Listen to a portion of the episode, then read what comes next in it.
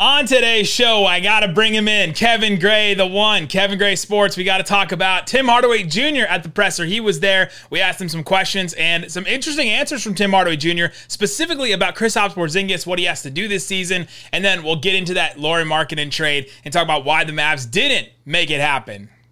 All on today's Locked On Mavs. I'm Luka Doncic, and this is Locked On Mavericks podcast.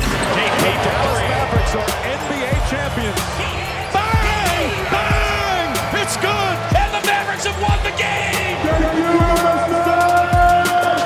feel like, you know, I'm supposed to be here. I belong.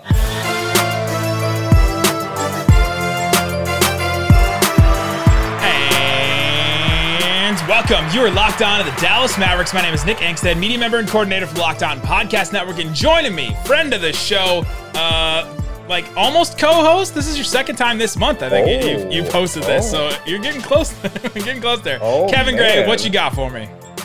Uh, I'm I'm glad to be here, man. Like I said, it's uh, always good to be here with you guys. Um, the best thing I got for you is to subscribe to Kevin Gray Sports on YouTube. That's the best thing I got for you at the Hey, do it. uh, but yeah, we're less than what four weeks away from camp starting, so I'm excited. It's hard to believe that the off season has gone as fast as it has gone already. But guess what? We're gonna get some real basketball here pretty soon, so I'm, I'm excited about that. Yeah, Kevin Gray, obviously from 105.3 The Fan. And you can also go ahead and subscribe to his YouTube channel. I will tag it in the description below. So you can just go really easy. Just go down and click that little thing. YouTube makes it easy for you to cross promote channels. So that's pretty cool. All right, today we are going to be talking about Tim Hardaway Jr., like I said, the Lauri Markkanen trade. And uh, we have to tell you that today's episode is brought to you by Rock Auto. RockAuto.com, amazing selection, reliably low prices, all the parts your car will ever need. Visit RockAuto.com and tell them that Locked On sent you. Before we get to the two things, there's something I didn't get to yesterday, and that was Sunday night, Sunday evening. WFAA had a special about uh, Dale Hansen, the famed legend broadcaster, just the the guy that you you know as a as a broadcaster as a sports personality person you're like i want to be that guy right like in dfw is there anybody else that you just look at and you're like i'd rather be him instead of dale hansen. It's like that's the guy that you'd pick. He's been here the longest. He's been doing it the longest. And they had a really good tribute to him. He's retiring this week and uh, had just a, a great clip but mark cuban was on it. And i thought that that was uh, there's some interesting things from that. Yeah, Mark Cuban had a chance to uh, to get after Dale Hansen and get some revenge on him after all all these years. So, like I said, Dale Hansen's been around for long, long time, one of the best in the business, and um, retiring at this point uh, with WFAA. Happy for Joe Trahan, who's taken over uh, Yeah. for him. But it was good to see Mark Cuban get a get a few jabs in with Dale uh, this this last time with him. It was it was so good. And there's a couple things that I, I took away from that, and it's not necessarily Mavs things, but I think Mavs fans will be interested in them. One of them, uh, Mark Cuban was going through it and he said, "All right, rapid fire. Tell me what you think about this personality or this sports figure." And he would say like Barry Switzer, and then they brought up the whole interview with him and Barry Switzer when he was punching him in the arm and all that stuff. I, I don't even know if I'd ever seen that because I didn't I didn't grow up here. And then he went through like just different, you know, Nolan Ryan, and went through different sports figures. He came to Jerry Jones. And when when asked to explain Jerry Jones, talk about Jerry Jones, Dale Hansen said, "You know, I actually like the man," you know, which is kind of a funny thing to, to say. He's like, "I actually like the man." It's, you know, I've gone after him, blah blah blah. But he said, "I wish he wasn't the GM of my favorite team. I wish he could get satisfaction from just being the owner of the team." And sitting there watching this, me just, I was watching it on my iPad on the side, and I'm just sitting there looking at it. And he's sitting across from Mark Cuban in the old number seven lounge in the AAC, right above the practice court. Like you can see the Mavs practice court and everything. And he said that specific thing to Mark Cuban, and that kind of blew my mind a little bit because isn't that exactly what we're going through right now? Just a little bit. He doesn't have the title, Mark Cuban, but we're seeing that right now happen with the Mavericks. Yeah, I think a lot of fans' eyes were opened this offseason and even maybe prior to that they felt like Mark Cuban in a lot of ways was just like Jerry Jones in the fact that he wants to have full control and autonomy of his team to make all the final decisions, whether it be business wise or in this case, basketball wise. And I think the way things went down with Donnie Nelson and Rick Carlisle, and then things being brought full circle with Jason Kidd being brought back, Dirk Nowitzki being brought back to this organization, a lot of folks felt like this is Jerry Jones 2.0 with Mark Cuban. And for a lot of folks that wasn't necessarily the greatest realization because it's like, yeah, you know yeah. what, you're right. He does run things just like Jerry Jones, and you know that's how feelings get hurt. And for a lot of Mavs fans, that wasn't necessarily great this offseason. There's been many times I wish I knew what Mark Cuban or anybody was thinking. But that was one of the times when I just wish that Mark Cuban would have I would have known what Mark Cuban was thinking when he said that because it applies to it. And I think if you if we if we ever ask if you or me ever ask Mark Cuban in some kind of scrum or something, we asked him, "Hey, when you did that interview with Dale Hansen and he was talking about Jerry Jones and making you know the end of the day decisions for the team," I think he would just play it off is I think he'd play it off as well. I'm not the GM. You know, Nico's the GM, and Jerry Jones is mm-hmm. Jerry Jones. Is like the difference for a lot of people that don't follow the Cowboys or don't follow football is that Jerry Jones is literally the GM, right? Like that's that's his title. Like there is not a person that is like the GM, right? And so it is a little bit different title wise and all that kind of stuff. The difference between what's going on with the Mavericks and and the Cowboys. But can you explain that any further for people that may not know about you know American football? Yeah, I think for for Jerry Jones, he feels like he owns the team. He should be able to make all the decisions when it comes to the business of the Cowboys or the football decisions when it comes to what the personnel looks like. And for most teams, that isn't necessarily the case. You separate the owner and the general manager and the president of operations. For Jerry Jones, he feels like if I'm going to be the one writing the checks, I should be the one making the final decisions. And for Cowboys Sound fans, it's familiar? been a uh, yeah, exactly, exactly, and that's a point of frustration for Cowboys fans for a long time. Much like how Mark Cuban feels, if I'm going to be the one actually paying these players, cutting the checks, I should ultimately be the one who makes the final decisions on what this team looks like.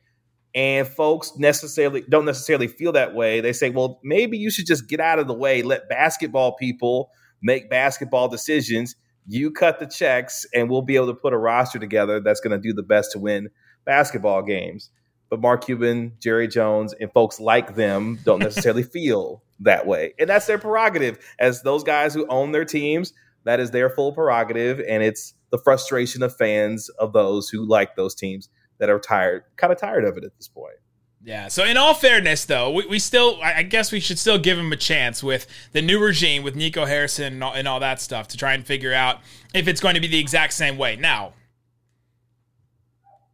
you can see my face on YouTube if you're watching us on YouTube. I mean, you don't just. I mean, he, he, this is the first time he's brought in his own guy, basically, as making right. making the the player decisions, the personnel decisions. So I'm not super, you know, uh, encouraged to think that it would be different, but we'll see. So we'll see with Mark Cuban. I found that quote very interesting when, with Dale Hansen. The other thing I found interesting from that that interview was uh, Mark Cuban before he, he, before he bought the Mavericks talked with Dale Hansen and knew Dale Hansen. That they they even mentioned that their relationship goes back way farther than than the Mavericks in Dallas.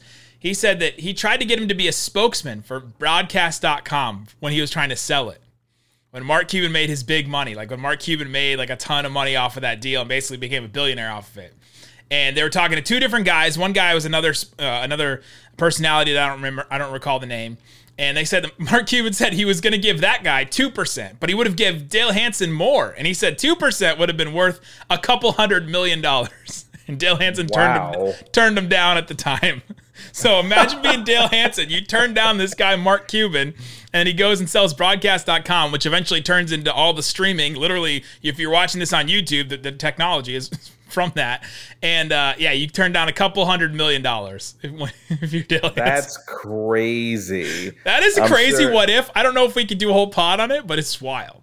I'm sure if Dale Hansen maybe had the chance to do it all over again, he may have maybe done a little bit of haggling, maybe a little bit of negotiation with Cuban to make him a little bit better offer to come on. But to think that that's worth a couple hundred million dollars, yep, that's pretty good. Yeah, that kind of stings a little bit. That kind of stings a little bit. Yeah. Great stuff on Dale Hansen all over the place. I think it's WFAA.com slash Dale retiring if you want to go check out more. Obviously, we're partnered with WFAA.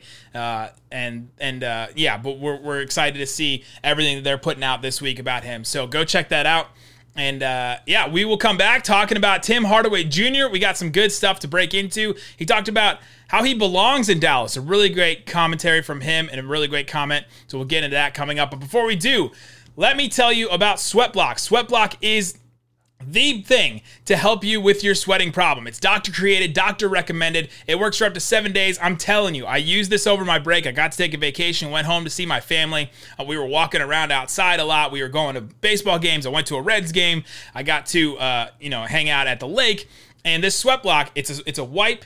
You put it on the night before. You wipe your armpits. You wipe your lower back, whatever and you don't sweat for seven days. I'm telling you, it works. It worked for me. It worked on the plane there and back. It worked at a baseball game. It worked at church. It worked wherever you need it. So get Sweat Block. Go ahead uh, and wear what you want to wear. You don't have to change your clothes all the time. Now, in Texas, you know, I'm a bigger guy. Some of you that are bigger guys, you're going to have to change clothes every day, just kind of the way that it is. But you don't have to change clothes just because of underarm sweat and all that. So, Get to wear what you want. It's the little secret to your confidence. Go to sweatblock.com and use the promo code locked on to get 20% off. Uh, of Sweatblock products. There all kinds of stuff as well, not just the wipes. They have deodorant. They have stuff for uh, the undercarriage. They have all kinds of things for you. You can get them at Amazon, get them at CVS, but you can also get them at sweatblock.com. Also, I want to tell you about Indeed.com.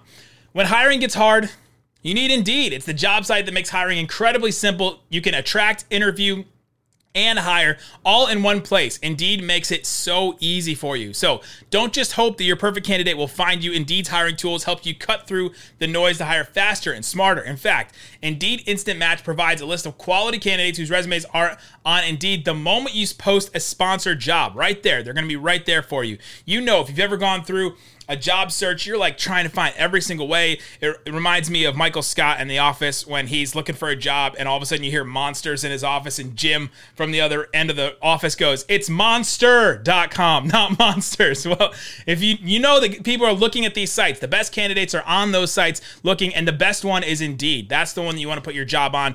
Get started right now with a $75 sponsored job credit to upgrade your job post at Indeed.com slash locked. Get a $75 job credit at Indeed.com slash locked. Again, Indeed.com slash locked. Offer valid through September 30th. Terms and conditions apply. All right, we're back with Kevin Gray, and we got to talk about Tim Hardaway Jr. Well, let's let's first get your your thoughts on just the presser overall. Anything that was a non Tim Hardaway Jr. thing that you want to bring up or had thoughts on uh, that stood out to you as maybe interesting or, or different than what we expected? I found it interesting that Nico Harrison said that this was the brainchild of Michael Finley and that they wanted to make sure that this was something that was important for this organization to recognize their players. Because I don't know about you, I wasn't necessarily expecting them to do an introductory press conference of the guys that they had brought over. But the fact that they did it and that Nico Harrison made it a point to make sure that he said that Michael Finley was the one that came up with, I thought was pretty was pretty interesting. And I think the other part too was, you know, this was kind of one of the few times this offseason that we've had a chance to talk with Jason Kidd and to get some of his thoughts on some of the things that have happened this offseason. You know, bringing in Jared Dudley, his visit to Latvia and to Slovenia to go see Luka Doncic and Kristaps Porzingis. It was good to be able to have that conversation with them. He talked with us a little bit afterwards, after the press conference was over with, and let us in on how he was feeling about some things going on this offseason. So hopefully, as this offseason continues to go on, as we get ready for the regular season, that'll be something that's more of a regular occurrence given what we know about this team and what they should be going into this upcoming season. So those are some of my takeaways from it. I thought it was I thought it was good though overall. Yeah, I you mentioned that Jason Kidd stayed after. That's something we didn't talk about yesterday, but Jason Kidd did stay after for a while. And Nico Harrison. We, we did Isaac and I did talk to Nico Harrison for a second, and him and Isaac were wearing the same shoes, which I thought was was pretty funny. That's, that's Oh, pretty wow. good pretty good taste for Isaac, right? That's that's a pretty good a former Nike executive is wearing the same shoes as you. You're doing Yeah. pretty good in the shoe department. But Jason Kidd stayed even longer than Nico did and was talking to people. It was basically a second scrum that happened around him. Uh, and I thought that, that was I thought that was good. I thought it was positive. He didn't just dart out and leave and not answer any more questions. Uh, now Dwain did Dwain Dwain Price did like corner him and made sure that he, he, he couldn't leave. Him and, my, him, him and my good buddy Mac Engel, they were like, "Look, we got some hard We got- we questions that we to ask you here," and they, and they did a good job. And we was able to get to some. Yeah, to some it's that Fort Worth. Star Telegram guys. They just they just can't.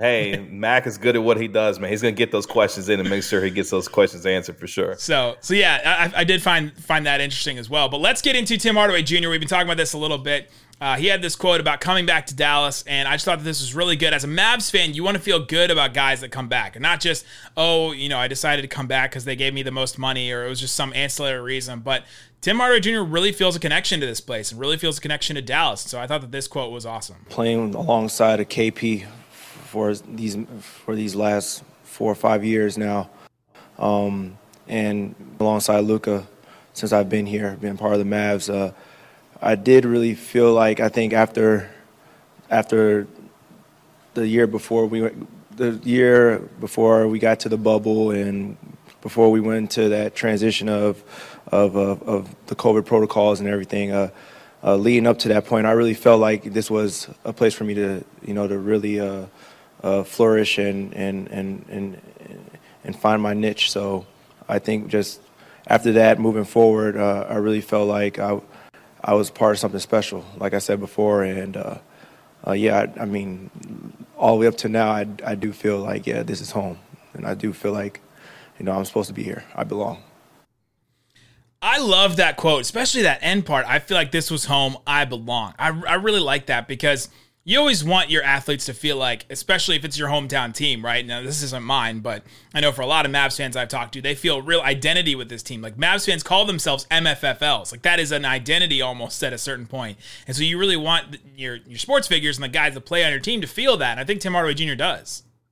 And I think that's one of the reasons why the Mavericks really wanted to make sure that he was a priority because, you know, there were reports that he t- turned down more money to come back to Dallas, which is huge for him because I think it shows a few things that one, I think he knows how successful he has been with this organization and that they give him the best opportunity to be the best version of himself. But I think it also speaks to how this organization, at least for him, has made an impact on him, not only what he does in terms of his community work and all the things that he does outside of the court, but the fact that he has played with Luka Doncic and obviously Kristaps Porzingis for more time, this is a place where he feels comfortable at and that he can be the best version of himself. And for him to make that commitment to this organization, I think speaks volumes to him, not only as as a person, but also as a player who understands his situation and what's the best situation for him going forward. And for him to speak to that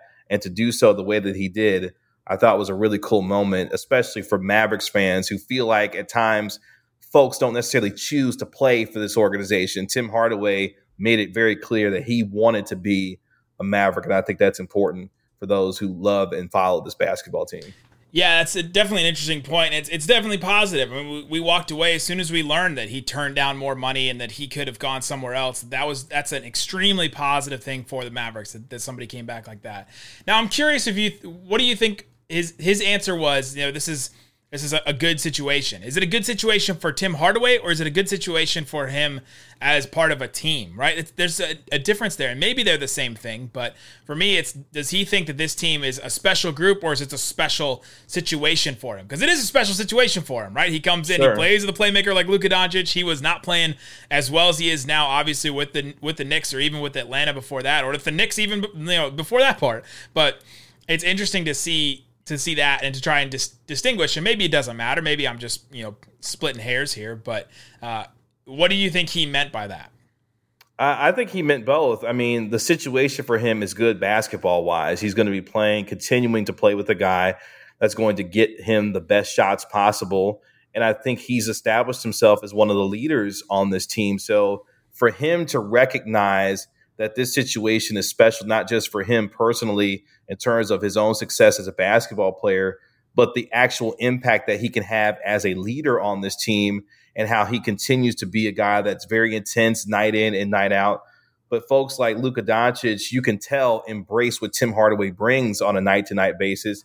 And I think that's something that he can continue to build upon as an established leader on this team to help them build the kind of continuity consistency and chemistry that they're looking forward to be able to be a team that has opportunities going forward to get deeper into the Western Conference. You need guys like Tim Hardaway Jr. to not only commit to the organization, but continue to grow and establish themselves as guys that can be trusted in those big moments. And I think he understands that moment, and Luka Doncic is going to continue to help trust in him in those moments going forward too. I think you mentioned that Tim has kind of become a leader for the Mavs, and so I had to look it up who on the Mavericks has more experience in the NBA than Tim Hardaway Jr. Just off the top of your head, and if those playing at home, go ahead and, and answer, give your answer out loud if you can. Who on the Mavericks has more NBA experience than Tim Hardaway Jr.? Tim Hardaway Jr.'s been in the league eight years. Start thinking through some of the players, like, well, it's not Luka, it's not Porzingis. I think the only other person close, I think, is Dwight Powell. If I if Dwight Powell's at seven years, right? Reggie yeah. Bullock's eight years. Tim Hardaway Jr. and Trey Burke's eight years. Tim Hardaway Jr tied with with Burke and Bullock, but the most NBA experience on this team. That's that's pretty wild, right? Because you just don't think of yeah. of him as that veteran type guy, but he is at this point in this team. And you know, some people clown the fact that some some other people say, "Oh, this is a young team," or that when Cuban says this is a young team, or somebody says this is a young team. It's an inexperienced team. There's kind of a difference mm-hmm. between that. They're not young necessarily age wise. You got some of these guys. Maxi is is older than Tim Hardaway Jr., but he's only been in the league four years, so that's less experience, less NBA experience. But that's really interesting. He has become a veteran, and it's cool that he is kind of you know sort of leading the way of, of, of a guy that's becoming a you know maverick for a long time with this extension. Yeah, and you mentioned guys like Bullock and you know Trey Burke and and Dwight Powell and Cleveland. Like these are the guys, especially in Tim Hardaway's case, he's going to have to continue to be a guy that kind of shows Luka Doncic how to be a leader in this league and how to be able to grow and learn. Because as much as Luka Doncic we see as the quote unquote leader from obviously being the best player standpoint, he's still got a lot of growing and maturing to do as a 22 year old who is going to be the face of not only this team, but really a face of the league going forward for the next 10 plus years. And it's good to have him surrounded by guys like a Tim Hardaway Jr. who have been through the ropes in this league and know what it means to last in the NBA. And I think Tim Hardaway will continue to be a positive influence on Luka Doncic and this team as a whole. So I think there's more reasons why, just beyond the basketball stuff, that it was important for Tim Hardaway to be able to come back for this team. Oh yeah, and he's another one of those guys. Obviously, he's, he's Tim Hardaway Jr. Right? He's he's been around the NBA for a long time, and it Since seems like these the guys. yeah. yeah, it seems like all these guys that come in that their dads played in the league, they're all just solid, no nonsense, play basketball type guys, right? Your Klay Thompsons, your uh, you know, mm-hmm. ton of other guys. Steph Curry, I guess you could call him Seth Curry. You could put all those guys in that category of just guys that come in and play and I think that that's so great. A, a, guy that's not gonna not gonna cause any problems really, and I think that that's another solid thing for the Mavericks. So. Again, glowing glowing remarks on the Tim Hardaway Jr. Uh, re-sign, mm-hmm. and so we'll we'll talk more about Kristaps Porzingis. Now he mentioned at the beginning of that last answer that he has been with Porzingis for four to five years. Now I was sitting on this question and I was I was ready I was ready to pounce on it as soon as he gave me the light because as soon as he mentioned he'd been with Porzingis for a while, I was ready to ask it. So I'm going to ask him about Chris Kristaps Porzingis coming up, what he needs to do to get back to KP form that that he's seen. Tim Hardaway Jr. seen him as an All Star, so let's talk to Tim Hardaway Jr. about that coming up. But before we do, let me tell you about RockAuto.com. Rock Auto is the place to get your car and uh, Get your car and auto parts? I guess an auto and a car, same thing. Parts for your car or your truck. Save time and money using rockauto.com. There's so many different sites and so many different places you can get auto parts, but Rock Auto is the one place that has everything for you, that has it all laid out. It has it easily laid out for you. You don't have to go searching through, oh, what's the newest thing? Oh, what's the, the cheapest thing? You just go through and see from your car search the make, the model, the year, all that. You could see all of it in front of you. Go explore their easy to use website today to find the solutions to your auto part needs. They have everything you could need. Brake parts, tail lamps, motor oil, even new carpet. Go check it out. Go to rockauto.com right now. See all the parts available for your car or truck. Right locked on in there. How did you hear about us box? They know that we sent you. Amazing selection, reliably low prices, all the parts your car will ever need. rockauto.com. All right, Kevin Gray, let's get into Tim Hardaway Jr. I asked him a question. I kind of had to. He was he was ready for it, and you'll you'll hear him say that uh, here about Kristaps Porzingis and what he needs to do to get back. Nick Angstadt, Locked On Network. This question is for Tim. You mentioned you've played with Kristaps Porzingis for a long time now. Uh, this past playoff series, this past year, was not at the level of play that he wanted to be. What do you think is the key for him going into this season? I knew this question was coming up. um, like I said, I mean, being his teammate probably the longest, more than anybody on the roster. Uh, I know KP. I know he's back in Latvia, you know, busting his tail right now to get back to where he was um, before the injury um, when he was when we were with the Knicks. So uh, um, I know I, I know how much uh, he loves the game. I know how much he, he works, and he's going to do whatever he can to get back to that that level of mentality that he had. Um, injuries do play a part, you know, of the game, and we have to, you know, we have to look at that as well, with um, with him not really having his rhythm or or him not probably being that confident out there because of all this, the surgeries and everything that he had to go through. But um, I know what type of player he is. I know what he's capable of, probably more than anybody here in here. And um, once you get that type of, type of KP back, I think we could beat anybody. So I was I was really thankful that he said that I knew this question was coming because I, I appreciated that he had thought about it, right? And it's funny, and we laugh about it, and I, I laughed about it, but I appreciated that he had put some thought into it. And he say, "Man, I know somebody's going to ask me about Kristaps Porzingis because it seems like the thing everybody wants to talk about in this offseason because he's the key. Everybody's insane. he's the key for this next season. So I appreciated Tim Hardaway Jr. let us, you know, pulled back the curtain a little bit and told us that he had been thinking about it. And there was two things in there that really stood out to me.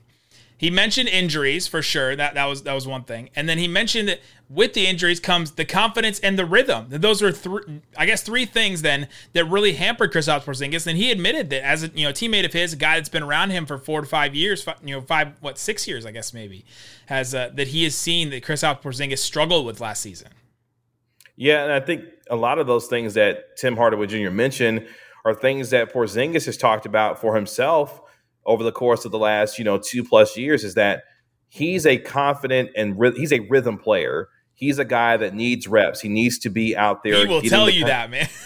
yes, he will, and and, that, and that's why I say that because he has been very vocal about what he needs to be in terms of the confidence, the rhythm, the feel for the game. I remember a few, you know, a couple years ago, you know, first talking to him, you know, he had had a poor game in one of his first games, you know, coming back you know, from his ACL, and he just lamented about the fact that you know he's got to get the rhythm and the feel of the game back. He's a very much a feel type of player. So when he is actually connected into the game, not from a not just from a mental but a physical standpoint, you know, Porzingis can be a guy that can be that twenty and ten player. You know that a lot of folks think he needs to be consistently for this team to go where they need to go, but it's for him to stay mentally locked in night after night and not take nights off mentally where he's not necessarily getting the ball or he's not being featured in the offense. He's got to find different ways to impact the game. And I think you saw some of that a little bit in the Clipper series when he was basically turned, you know, into an offensive decoy, you know, by Rick Carlisle. He tried to find ways as the series went on to do more things to affect the game. He's got to take that same mentality going into this season while still refining his game as an offensive player to be able to be the full version of himself that he's going to have to be if they're going to continue to stick with him, you know, for the next couple of years here. Kevin Gray, have you ever seen the show Avatar: The Last Airbender? no, I haven't. No, I haven't. You're missing out. It's one of the greatest pieces of art ever created. but there's a part in it where they talk, and this is a real thing, where they talk about chakras, and you have different portions of your body where different energies flow and all this. And some people believe in this, some don't. But that when things happen in your life, when injuries happen, when you have uh, different complicated things happen in your life. You know, Porzingis has obviously had a bunch of different things like this. When somebody, you know, obviously outshines you, and Luka Doncic, stuff comes up and it blocks your chakras, and you just got to clear it all out and just let it flow. Like let the energy flow, and it feels like Porzingis has some blocked chakras right now. like it just seems That's like a good analogy. I like that. It I seems like, like there, there's something with him that just needs to be you know flushed out and just needs to be to start anew basically. Uh, and Maybe I, it was Rick Carlisle. it could be honestly, it could be. We we all were like, oh, the Luka KP relationship, the Luka KP relationship. Maybe it's Carlisle. Maybe it's Carlisle that just didn't understand how to talk to a player like that or how to work with a player like that, and we'll find out. And the thing is, we'll either find out if Jason Kidd is the right one or if maybe we don't know anything. Because right? if it still doesn't work, then we don't know, right? Yeah, and it's interesting we said Carlisle because Carlisle was one of the ones who was more of the one of the more staunch defenders of Porzingis night in and night out. You know, Carlisle would go out of his way to praise Chris Kristaps Porzingis when it wasn't necessarily called for at times, but at the same, you know, flip side of that, maybe it's a a change of scenery from a coach standpoint that allows Porzingis to be the full version of himself. Because Kidd has talked about it during this offseason. that he wants to get Porzingis back to some of the things that he was when he was in New York, a guy that during his first four seasons was averaging 2.3 blocks per 36 minutes. That has obviously slipped dramatically since then. But if he can be the full version of, of himself, both offensively and defensively, now the Mavericks have something that they can definitely work with. And I think Tim Hardaway has seen what Porzingis can be on both ends of the floor and what his full version of himself looks like when he's right. And I think he wants to see that again. And maybe a new head coach and Jason Kidd will be able to unlock that for him. I sure hope he unlocks the chakras. I sure, I sure hope so. Clean, flush out the energy. Flush I like out. that. Flush it out, man. I like that. That's a life mantra. I'm going to have to use that myself. That's good. That's the good. Guru. It's great, great episode of Avatar, and and half the audience is now rolling their eyes, and the other half is like, "That's perfect. That's such a great analogy. That's a great show." Exactly. Isaac right. and I have Isaac and I have our listeners split on that show. I bring it up a lot. well, apparently, I need to check it out to be able it's, to, you know, be it's so it good. It's so good. Uh, the the last thing we'll get to is the, I just want to get your take on the Lauri Markkanen trade. So it goes down. He goes to the uh, Cleveland Cavaliers. He gets paid 16 plus million dollars a year. The Portland Trailblazers give up a first round pick, and so the you know the the Bulls do get their first round pick for Lauri Markkanen. Larry Nance ends up going to Portland. What did you think about this deal? Were you upset the Mavericks didn't get in on it? Were you disappointed that the Mavericks uh, didn't get Lauri Markkanen? I guess a few things. I guess the Bulls, you know, their stick to itiveness was rewarded because it's like we're not coming off that first round pick. We're going to find ourselves uh, getting that, and it sounded like it was an offer they just simply couldn't refuse, even though Markkanen clearly wanted out of Chicago.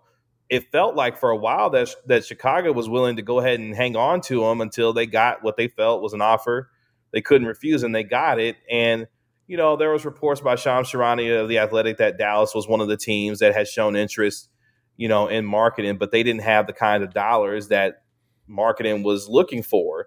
Um, so it would have been him taking a little bit of a you know pay cut in his mind to come to Dallas if that was a place where he wanted to go, which is ironic because wasn't he the one around, you know, posting Dirk Nowitzki, you know, photos on his Instagram of his jerseys and all this other stuff. So I, I, who knows how much he really wanted to be a Maverick because if he really wanted to, he might have taken a few million dollars less to actually come here. But I think for all sides, you know, as far as the trade was concerned, you know, Portland and, and Cleveland and Chicago, it sounds like everyone got what they wanted out of the deal and Markkanen for him, the biggest thing was getting paid, which he did with Cleveland now. Problem with Cleveland is we don't know what they want, right? well, look at all these big men between Jarrett Allen, uh, Evan Mobley, who they drafted out of USC, and now you got Markkanen in there, and, and Kevin, Kevin Love's Love. like, yeah, Kevin Love's like, yeah, I'm not taking you know uh, a buyout. I'm gonna collect my thirty million dollars for the next you know couple of seasons. They've got a real conundrum there with all the big men that they have. So I'm interested to see how they are able to use that rotation of big men that they have. And they just paid Jarrett Allen, you know, $100 million to stay there too. So they've got a lot of money committed to, you know, some big guys out there in Cleveland.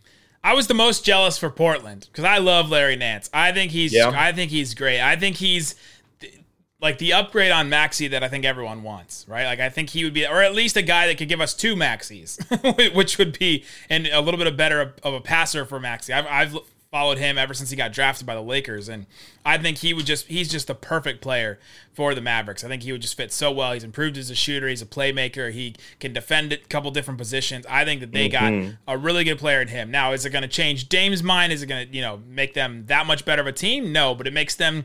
I don't know, well, like five percent better than they than they were before, and I think that plus some of the other moves they made and and all that, maybe they're back into the playoff race and back where they want to be.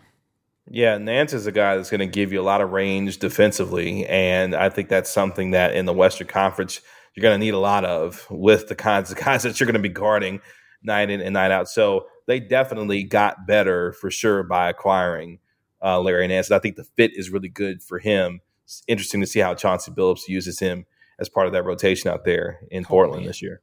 I forgot Chauncey Billups is their coach. You know, sometimes yeah, so like so many offseason moves happen. You just That's right. Uh huh. That's right.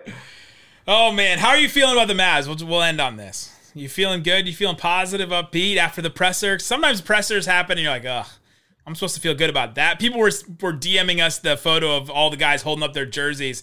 They're like, if someone show, if someone showed this to you before the offseason, said this is how it's going to end, how would you feel, right? Like, it's funny because everybody who kept commenting on the photos of the guys holding up their jerseys were like, "Man, Moses Brown is really like eight feet tall. That dude is like towering over everybody."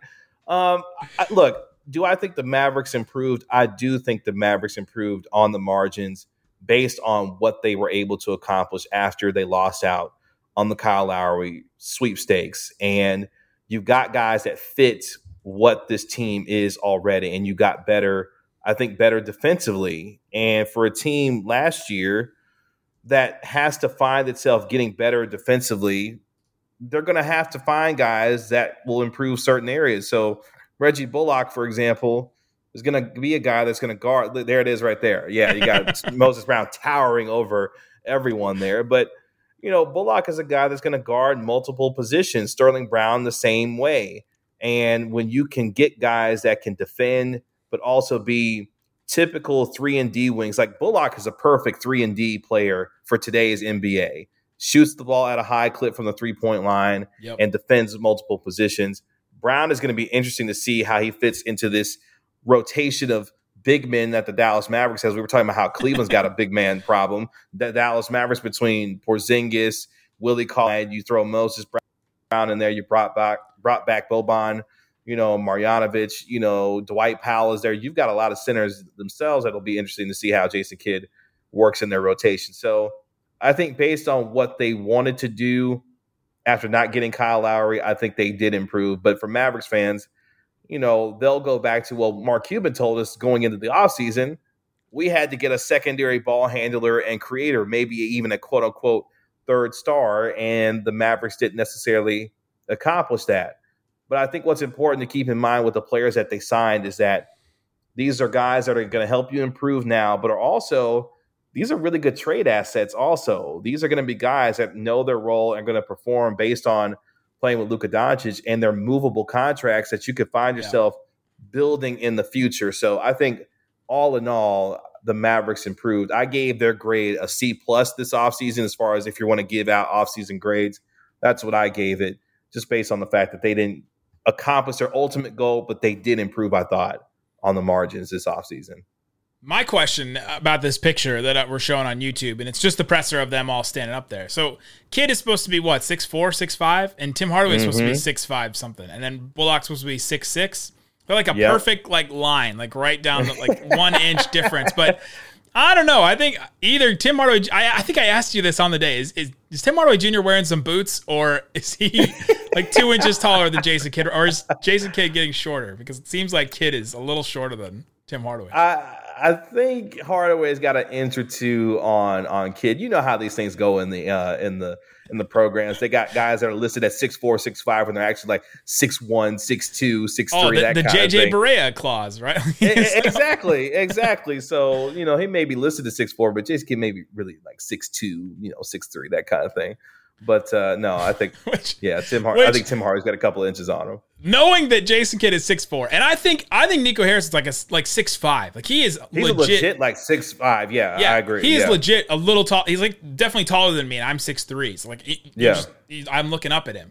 That really puts Moses Brown's height into perspective. How big that dude is, because it's not like Nico Harrison's like six foot or even you know like five nine or something like that.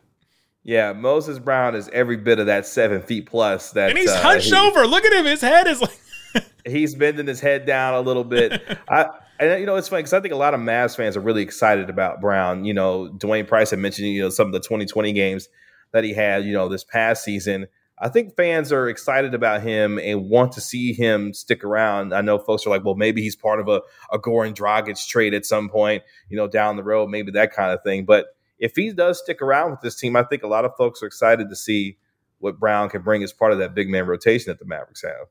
What can Brown do for you? It's a great question for the Mavericks. Either either Yeah. one of them. That's Either true. one. That- Now they got two of them. That's right. That's right. There you go. Kevin Gray. Again, you can find him Kevin Gray Sports. We'll put the link to the YouTube channel in the description. You can follow him on Twitter at Kevin Gray Sports. We will be back with more with a what if tomorrow. Guys, thanks so much for listening to Locked On Mavs. Boom. Come on, guys, we're all on the same side. Chakras, chakras, everybody loves chakras, chakras, chakras, chakras, and it Bam. is good. Yum.